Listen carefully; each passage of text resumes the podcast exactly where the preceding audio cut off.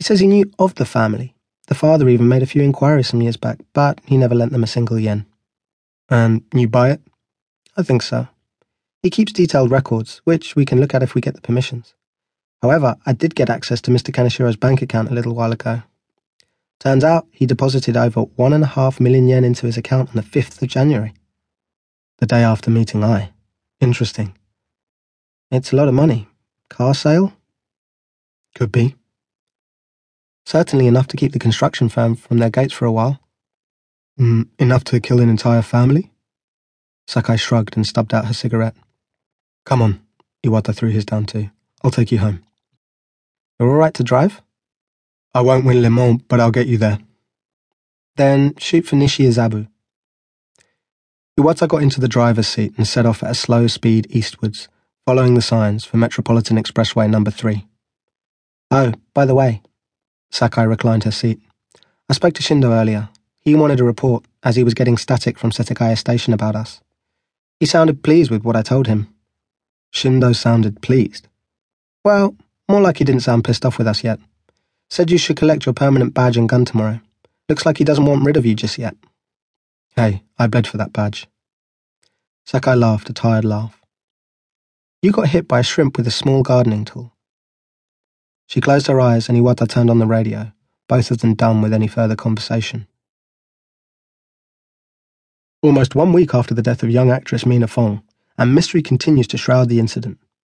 Few details have been released at this point, though it's understood her talent agency has requested privacy for her family at this time.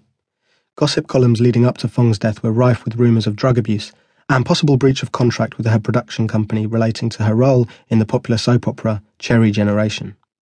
Estranged boyfriend and idol Riki Noda described Fong's death as a shocking tragedy. Her remains are due to be cremated and buried in Fuchu Catholic Cemetery on Friday. The news shifted to the increasing likelihood of the Prime Minister resigning and the unseasonal cold weather. Hey, Sakai, who has that Mina Fong case? Morota is leading it. Is he top dog then? Mm, something like that. Akashi's heir apparent. Upstairs love him. The traffic was surprisingly sparse for 9 pm. The car sailed along the rise and fall of the expressway. The turnoffs and junctions curved outwards and inwards like grey tentacles, lit up by a row of white and red lights. On either side of the expressway, waves of indistinct glass and concrete. Countless billboards, countless windows, countless fire escapes, countless Tokyo. You ever hear that thing people say about this city? Sakai murmured. That Tokyo is a million cities and one city all at once? Yeah. Ever wonder if maybe some of those cities are good and some of them are bad? Maybe so. Sakai, can I ask you something? Hmm? What happened to Inspector Akashi? Sakai opened her eyes and looked at Iwata now, her face stern. Akashi jumped off Rainbow Bridge. What else is there to say?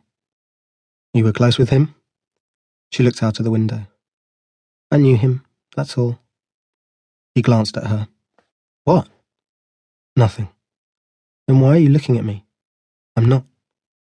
Why so curious about Akashi? I just have this nagging feeling that maybe he saw something early on, something that we might have missed. Anything he saw would be in the case file, surely.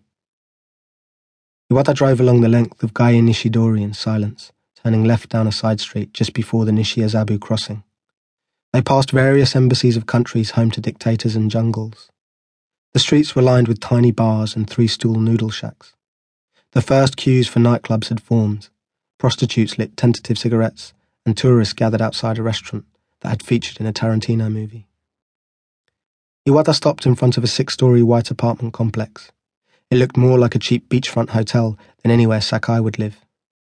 But then picturing where Sakai would live was like meeting an extraterrestrial and picturing their home planet based on the address alone. She stepped out of the car and hunched down to look at him. The rain hissed around them, illuminated by the headlights. It felt like a relieved goodbye after an underwhelming date. Well, she said, get some sleep, Inspector. And then she was gone, clicking away, her heels still dirty with mud. I'm happy with you. Please let me hear those words of love from you. Iwata woke from a falling dream again.